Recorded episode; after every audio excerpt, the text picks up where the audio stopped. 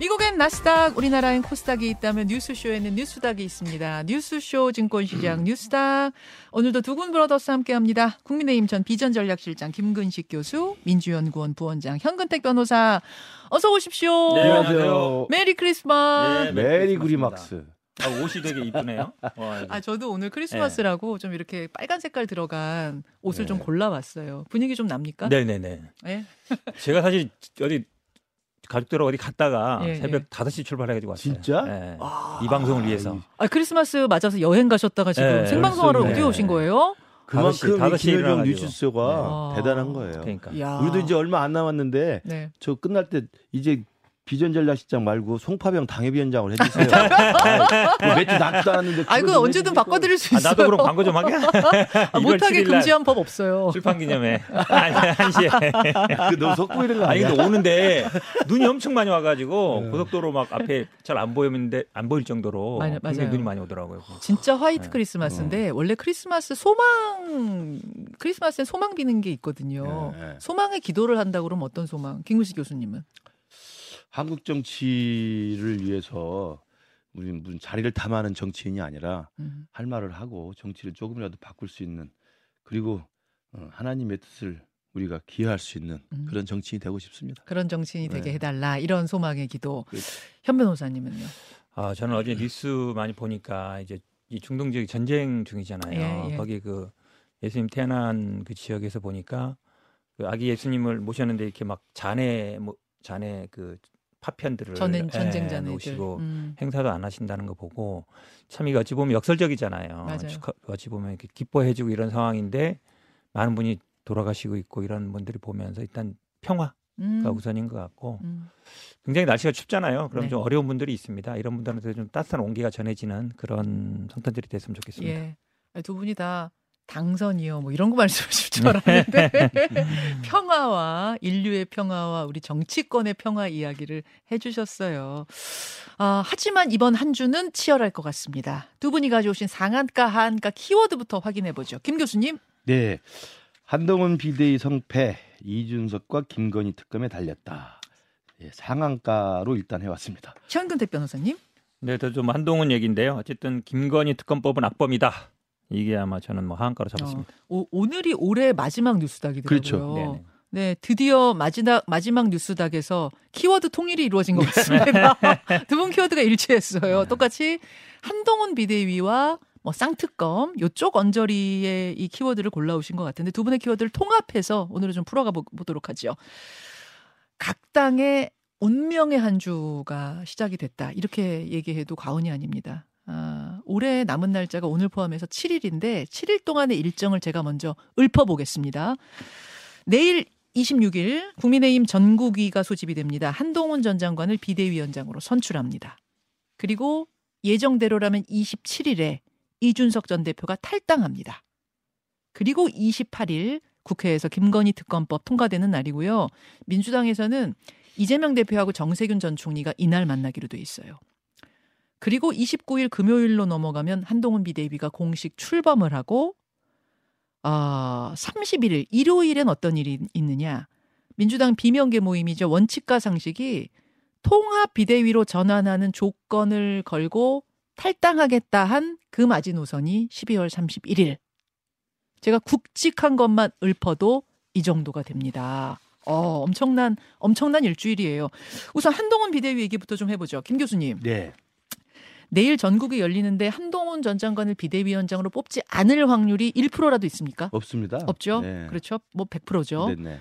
어, 당면 과제, 최우선 당면 과제는 비대위원을 누구로 뽑을 네, 것이냐 이걸 텐데 주말에도 인선 작업이 좀 있었단 얘기가 들려요. 저도 그러니까 여기저기 저 전화도 받고 오고 또 이야기를 들어보면 네. 그 비대위원 구성을 위해서 굉장히 고민을 열심히 하고 있는 것 같아요. 음. 그리고 오래 전부터 사실은 이제 그 한동훈 장관 같은 경우 법무부 장관을 하면서도 정치권의 이러저러한 뉴스나 소식들은 굉장히 꿰뚫고 있었던 성격이잖아요. 예. 자세한 이야기를 다- 다 알고 있기 때문에 예. 개인 면면에 대해서는 아마 스스로 한동훈 장관 스스로도 일정 정도는 대부분 놓치지 않고 다 소식들이나 뉴스나 백그라운드나 이런 걸 좀 알고 있을 것 같아요. 그래서 개인적으로 좀 고민하는 것 같은데 음. 중요한 것은 한동훈 이 비대위원장 후보자한테 직접적으로 선이 닿는 사람이 거의 없다는 거예요. 거의 없다는 예, 거죠. 그러니까 특히 정치권에는. 그러니까요. 그러니까 뭐 저한테도 전화 온 분들도 그렇고 음. 저도 여기저기 확인해 보면 한동훈 장관한테 연락을 하고 소통을 하고 직접적으로 이야기할 수 있는 사람이 손에 잡히는 사람이 없더라고요. 어. 그리고 다들 어려워하고. 어. 그러니까 이제 제가 볼 때는 이제 혼자서 고민할 수도 있고 어허. 또 인선을 좀 신중하게 좀 생각할 수도 있고 여기저기 이제 아는 지인을 통해서 조언을 구할 수도 있는데 음. 확실한 것은 윤재옥 원내대표는 비대위에 당연지로 들어가기 때문에 음흠. 그죠? 그래서 윤재옥 원내대표와는 일정 정도 최소한의 소통은 가능하지 않을까 또 하고 있지 음. 않을까 왜냐하면 윤재옥 원내대표가 당내 그래도 소식에 좀 받고 당내 모든 분위기나 이런 것들을 잘 전달할 수 있는 위치에 있고 예. 또 투톱으로 사실은 원내대표 그 자리로서 비대위원회 당연직 참여하기 때문에 네. 같이 구성하는 데그 구성하는 데 대해서 같이 좀 논의는 시작할 수 있는 그런 음. 가장 확실한 분이 아닌가 싶습니다. 당내에 음. 잘 아는 사람이 실제로 없기 때문에 없으니까. 한동훈 네, 장관하고 네, 사적으로 아는 사람이 실제로 없습니다, 없다면서요, 실제로. 정말. 예, 예. 그래서 누구하고 지금 접촉을 하고 있는지 뭐 이것도 알 수가 그렇습니다. 없다. 예. 아, 현근태 변호사님, 네. 어떤 비대위원을 한동훈 장관이 뽑을 것 같습니까? 저도 잘 모르겠어요, 솔직히. 모르겠는데 지금 언론 통해서 보면 이분이 이제 73년생 9학번이니까 네. 뭐 70년대, 80년대, 90년대 그러니까 결국은 이제 젊은층 할 거다. 그다음에 음. 중도층 할 거다. 뭐 이렇게 본다 그러면 대충 이제 추려지는 분들이 있잖아요. 어떤 분들? 예를 들어서 뭐 김재섭, 천하람 이런 분들이 좀 젊은 측에 뛸 것이고 천하람 위원장이요? 천하람 위원장이면 아마 밑으로 안 갈 수도 있을 것 같아요. 제가 보기에는 당 대표까지 출마했던 분이니까. 아 잠깐 잠깐 잠깐 무슨 무슨 밑으로 이거 이준석 신당으로 안 갈 수 있다고요? 아니 아니 아니 비대위원, 비대위원, 비대위원으로? 비대위원으로 어. 아, 예, 조청은 할것 같아요. 제가 예. 보기에는 예. 김재섭 위원장도 마찬가지고 그러니까 예. 젊은 80년대생 분들이 꽤 있잖아요. 예. 국민의힘에 예, 그런 분들 중에 이제 한두 분 할 것 같고 아. 아무래도 또 이제 여성분들 중에 좀 젊은 의원들이 있잖아요. 70년대생 분들 중에 예, 음. 그런 분들도 좀 참여할 것 같은데 근데 잘 모르겠어요. 저도 정말 잘 모르게 예. 모르. 왜냐하면 지금 친하다는 분이 예를 들어서 뭐 우리 음. 방송계에 있는 김태현 변호사 같은 경우도 예, 이제 예. 대학 동기로 알려져 있는데 저도 아주 친한 것 같지는 않더라고요. 가끔 뭐 톡하는 것 같고 아 김태현 변호사 아니 뭐 아는 서로 건뭐 이렇게 말로는 사이라고 한데. 하던데 음. 정치적인 조언을 어떻게 할지 모르겠고 또 누구한테 조언을 받는지도 잘 모르겠어요. 물론 음. 뭐 방송계에는 뭐 누구한테 뭐 컨설팅을 받는다 이런 얘기도 들리는데 음. 확실치도 않은 것 같고 약간 그렇죠. 오리무중이에요. 그러니까 조언 그룹이 있다라는 얘기까지는 들리는데 예. 그뭐 정확히 알 수는 없는 상황. 하태경 의원은 7, 8, 9 비대위를 주장했습니다. 70년대생, 80년대생, 90년대생으로 비대위를 꾸려서 확 젊은 느낌 줘야 된다. 이런 주장을 했는데 그러면 그러면 사람이 딱 히 이렇게 막 떠오르진 않아요. 그럼 여기가 하태경 의원이 이야기한 7, 8, 9 비대위는 네. 민주당의 586 비대위가 이제 학생운동권 출신의 기득권으로 이제 이미지가 고착화되어 있기 때문에 음. 그것과 대비되는 개념으로 한동훈 대비되는. 비대위가 생물학적으로 연령이 70년대생이니까 네. 7, 8, 9를 하자는 이야기인데 어제도 다시 이야기했습니다만 생물학적 나이를 이야기하는 게 아니다. 아. 그렇기 때문에 노장청 조화가 저는 맞다고 봅니다. 아하. 노장청이 조화롭게 이 비대위원으로 구성이 되어야 음. 사실은 금방 말씀 하신 젊은 세대, 그 다음에 여성, 약자 이런 분들이 상징적으로 들어가는 것도 필요하지만 음흠. 전체 그런 분들만 채우면 사실은 비대위가 병풍으로밖에 못 해요. 음. 정치적 조언이 가능하고 정치적 협의가 가능하고 정치적으로 같이 원팀으로서 팀 플레이가 가능한 당내 사정이나 음. 정치권을 잘 아는 분들도 사실은 필요하다고 봅니다. 그래서 저는 2012년에 박근혜 비대가 성공했을 때도 그런 노련한 사람들도 데려오면서 음. 사실은 신인도 이렇게 발굴해서 참신성을 보여주는 거거든요. 말하자면 김종인, 이준석 그렇죠. 이런 인물들. 그 전엔 또 저 이상돈 교수 같은 경우도 있었고 교수. 그래서 저는 노장청 조화라는 큰 틀 속에서 한동훈 장관이 당내 사정이나 정치권의 깊숙한 음. 이야기라든지 정치 네. 정치적으로 신이잖아요. 그러니까 그것들을 좀, 좀 보완할 수 있는 정치적 내공과 정치 적인 합리성을 가지고 있는 중도 지향성의 음. 이런 분들을 포함해서 음흠. 참신하고 젊은 분들을 좀 같이 이렇게 결합하는 이런 모양새가 되지 않을까 싶어요. 자, 첫 번째 당면 과제가 이제 비대위 구성이라면 두 번째 당면 과제는 27일에 탈당하기로 돼 있는 이준석 신당, 그러니까 이준석 전 대표. 네. 와의 관계를 어떻게 설정할 것이냐 이 부분이거든요. 27일이면 내일 모레예요, 현 변호사님. 네. 한동훈, 이준석 이 두 사람이 탈당 전에, 그러니까 27일 전이면은 오늘하고 내일밖에 없네요. 네. 만날 가능성이 있다고 보세요? 탈당 전에는 저는 만날 가능성은 높지 않다고 봅니다. 왜 그러냐면 실제로 어쨌든 27일은 정해진 날짜고 그 다음에 한동훈 장관이 26일 날 이제 인준을 받는다 하더라도 네. 구성도 안 돼 있고 아마 어떤 스탠스를 취할지도 정확히 못 정한 상태였기 때문에 만약에 만났을 때 무슨 결과가 나오거나 뭔가 나와야 되는데 음. 지금 두 분은 어쨌든 다 만날 수는 있다라고는 얘기는 하지만 예, 예. 그거는 약간 이례적인 얘기인 것 같고 실제로 뭐 내용이 있을 수가 없어요. 음. 그러면 아마 만남은 탈당한 이후에 그 다음에 뭐 전직 대표 그 다음에 아니면 뭐 현 비대위원장 이 모양으로 만날 수 있을지 모르겠지만 그 전에는 저는 가능성이 없는 것 같습니다. 어. 저도 마찬가지로 뭐 만날 시간적 여유가 일단 없고요. 음, 내일 26일 날 전국위원회 저도 전국위원 표결에 참여하지만 음. 그걸 해야 취임이 공식적으로 되는 거고 네. 27일 날은 바로 그 다음 날 이준석 대표는 탈당을 예고한 날짜 아닙니까? 네. 그렇다고 윤석 대표가 뭐 이제 와서 체면국익에 날짜를 연기해 놓을 수도 없는 거 아니에요. 그렇죠. 근데 아마 그대로 결행할 것 같고 그러니까 제 생각입니다만 이준석 대표 문제는 이제 그 문제거든요. 2021년 우리 대통령 선거에서 윤석열 후보가 당선됐던 아슬아슬한 차이로 당선이 되잖아요. 이게 네. 대선 승리 연합이라고 저는 이야기하는데 음, 대선 승리 연합에는 단순한 국민의힘이나 보수 정당의 적극적 지지층뿐만 아니라 중도층, MZ 세대, 그다음에 탈진보, 탈민주, 조국 극서팀 이런 분들이 광범위하게 다 결합을 해서 아슬아슬하게 이긴 거거든요. 음, 근데 그 대선 승리 연합이 지난 1년 반 동안 이른바 수직적 당정 관계에서 이게 파열음이 생기면서 많이 깨져 나갔어요. 네. 그러면 그 대선 승리 연합을 다시 복원시킨다는 의미의 이준석 이슈가 있는 거예요. 음. 근데 이제 그 큰 틀에서 대선 승리 연합을 이루어내는 건 한동훈 과제가 있는데 이준석 개인을 끌어안을 필요가 있느냐에 대해서는 논란이 있을 수 있다고 봅니다. 왜냐하면 음. 다행스럽게 취임 다음 날 탈당을 해서 일단 나가 있기 때문에 네. 나간다 하면 사실 만날 수 있는 시간 여유가 좀 있어요. 한동훈 비대위원장 입장에서는 좀 부담이 덜하다는 그렇죠, 덜한? 거죠. 어. 그나마 저는 그 날짜가 다행이라고 생각하는데 어. 그러면 이준석 대표가 나가가지고 올때 신당을 차리는 모양새를 할거 아닙니까? 네. 근데 잘 차려지든 못 차려지든 뭐 하고 있으면 이준석 대표의 대선 복 대선 승리 연합을 복귀한다 복원한다는 면에서 만남은 좀 미뤄도 공천이 다 끝나고 또는 공천이 한바 한바탕일 땐 음. 2월이나 3월달에 만나도 문제가 없어요. 음. 저는 그렇기 때문에 이 이슈는 일단 대선 승리라는 목적에는 부합하는 중요한 고민거리긴 하지만 실제 결행 실행에 옮기는 것은 뒤로 가도 된다. 상당히 뒤가 아, 될 것이다. 그래서 이준석 대표는 더 고달프고 힘들 것이다 생각이 들어요. 어, 이준석 전 대표 탈당 전에 만남은 없을 것이다. 두 분. 다 불가능하다. 그러니까 예. 만날 이유도 없다고 예. 보세요. 창당은 두 분 다 기정사실로 보시는 것 같은데 김용태 전 최고위원이 신당에 참여하지 않는다라는 입장을 지금 분명히 한 상태거든요. 네. 어, 신당 창당에 함께 할 인사는 그러면 이게 어떻게 될 것인가? 어떤 식의 모양새가 될 거로 보세요, 현 변호사님? 그것도 참 우리 지금 정치권이나 언론계에서 다들 궁금해하는데 네. 잘 모르는 내용이죠. 저도 음. 잘 모르겠어요. 음. 지금 사실은 왜냐하면 전화용인 네 분 중에서도 항상 이준석 대표도 뭐다 참여한다고 한 적은 없다. 그냥 참여할 사람도 있고 안 할 사람들이 있다. 네네. 그러면 뭐 천하람 위원장도 엄청 고민하는 것 같고 뭐, 뭐 이긴 의원이나 아니면은 어은하 의원. 허은하 의원은 또 비례잖아요. 네. 비례면은 또 뭐 못 나가거든요. 잘. 그러니까 아마 제가 보기에는 모르겠어요. 저는 잘 모르겠는데 이준석 대표도 이렇게 보면 결국은 현역 의원들 중에 지금 막 당장 합류할 사람들은 별로 없는 것 같고 음. 그럼 결국은 완동훈 비대위원장이 와서 공천 학살을 하면 나중에 이제 그 중에 좀뭐 이삭죽기 아니면 공천 탈락자 이런 분들을 이제 할 것 같아서 당장은 제가 보기에 참여할 눈에 띄는 인사들은 많지 않을 것 같아요. 어, 김 교수님. 저도 그 천하용인도 자체도 저는 일정 정도 이제 저도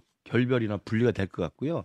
그다음에 이준석 대표의 그 동안에 이제 인유한 위원장에 대한 그 말 논란이나 안철수 대표의 싸움 이런 등등을 통해서 좀 나가긴 나갈 것 같은데 그 광야에서 고독하게 홀로서기 해야 될 것 같아요. 같이 갈 사람이 이렇게 맞닥게 보이지 않고 어. 그래서 제가 아까 대선 승리 연합에서 이준석 대표의 필요성은 있지만 2021년 2021년 당 대표 할 때, 그 다음에 윤석열 후보와의 그당 대표와 대통령 후보 사이의 결합이 필요할 때는 음. 이준석 대표가 현직 당 대표였고, 음흠. 그다음에 mz 세대로서 정치적 상징성이 있었어요. 네. 근데 이번에 이제 당 대표 나온 다음에 최근에 신당론 행보를 하면서 보면 이제 좀 민낯이 드러났잖아요. 개인적인 품성의 문제라든지 또 발언의 문제라든지 또 개인적인 어떤 막말 같은 게 있어가지고 당 대표로서의 mz 사- 세대의 상징성을 가졌던 정치적 자산으로서의 이준석이 아니라 아, 홀로 외로이 광야로 나가서 있는데 옆에 같이 할 사람은 없는 그리고 정치적인 미천이 많이 드러난 이런 외로운 정치인이 돼 있는 것이어서 품긴 품어야 되겠습니다만 어떻게 품어야 될지는 좀 천천히 두고 생각해도 된다. 저도 사실은 많은 분들이 자, 제일 궁금해하는 게 유승민 의원하고는 어떤 관계냐 이거잖아요. 어. 어. 쨌든뭐 정치적으로 같이 해왔고 이런데, 예, 예. 근데 유승민 의원도 보면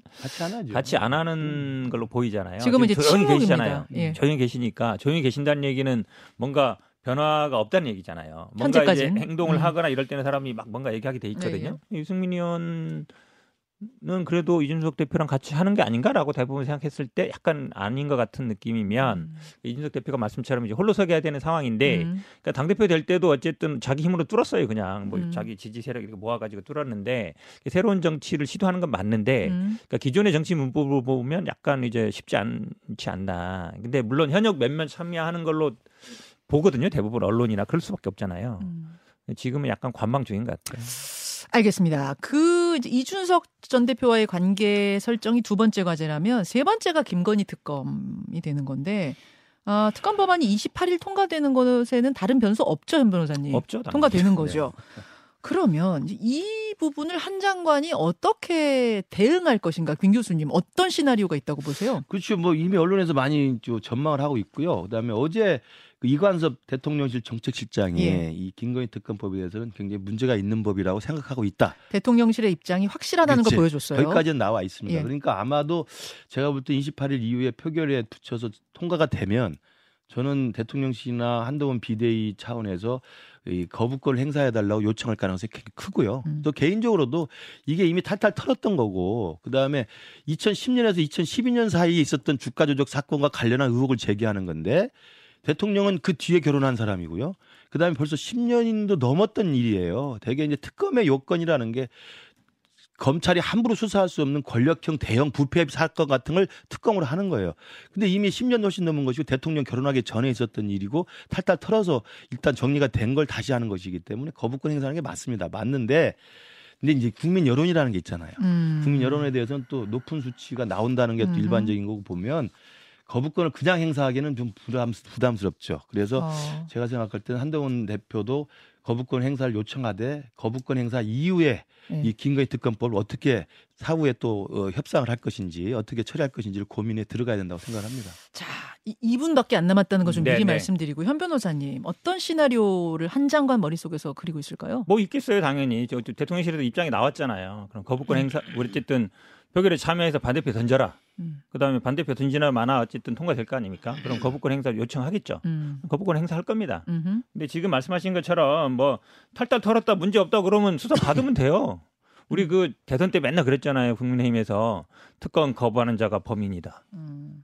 그죠? 너무 많이 들었거든요. 여기서도 음, 음, 막 들었고 이 방송 자리에서도 예, 예. 왜 거부할 이유가 없어요? 그냥 받으면 돼요. 1심 판결문에서도 아니 37번이나 언급되고 계좌도 3개나 동원됐다 그러고 48번 그 계좌가 이루어졌다 그러고 문자 주고받았던 게 나오고 아니 뭐 어머니랑 장모랑 서로 사고 팔기도 하고 음. 1, 2단계 다 쓰인 통장은 두 분밖에 없어요. 근데 왜 소환 조사를 안 합니까? 압수수색도 안 하고 국민들이 그러니까 당연히 이 법에 대해서 통과시켜야 된다고 얘기하는 거예요. 한동훈 장관이 음. 총선 뒤에 하자. 그러니까 아, 오케이 오케이 받는다 받는데 총선에서 정쟁이 될 수 있으니 총선 뒤로 하자라고 한다면 민주당은 여전히 절대 받을 수 없습니까? 한동훈 장관이 맨날 그러잖아요.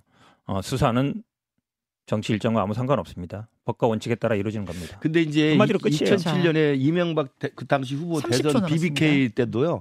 특검은 대선 끝나고 했습니다. 음. 그러니까 선거 전에 한다는 것은 그야말로 정치적 선전 선전 선동이나 소란스러운 게 너무 많잖아요. 불필요하니까. 그래서 음. 저는 한동훈 장관이 이 부분에 거부권을 요청하되 특별감찰관 제도의 신속 임명이나 아니면 제2부속실 설치 같은 식으로 김건희 여사의 리스크를 좀 제도적으로 보완할 수 있는 걸 건의를 하고 그 다음에 1월 달에 제2에 붙일 때는 물 밑에서 여야 대표 간 협상을 해서 음. 이 부분만큼 아까 말씀드린 대로 똑같이 간다. 그대로 가되 시기만 4월 이후로 가자는 거예요. 저는 그건 민주당이 거부할 이유가 없다고 봅니다. 자 오늘은 그러니까 한 주에 맛보기 정도 네. 맛보기 토론 정도였고 아마 이번 한 주 내내 이 이야기를 해야 될 것 같습니다. 두 분과는 오늘 크리스마스 여기서 요 정도까지만 싸우고 헤어지시죠. 두 분 고맙습니다. 고맙습니다. 뉴스닥이었습니다. 김현정의 뉴스쇼는 시청자 여러분의 참여를 기다립니다. 구독과 좋아요, 댓글 잊지 않으셨죠? 알림 설정을 해두시면 평일 아침 7시 20분 실시간 라이브도 참여하실 수 있습니다.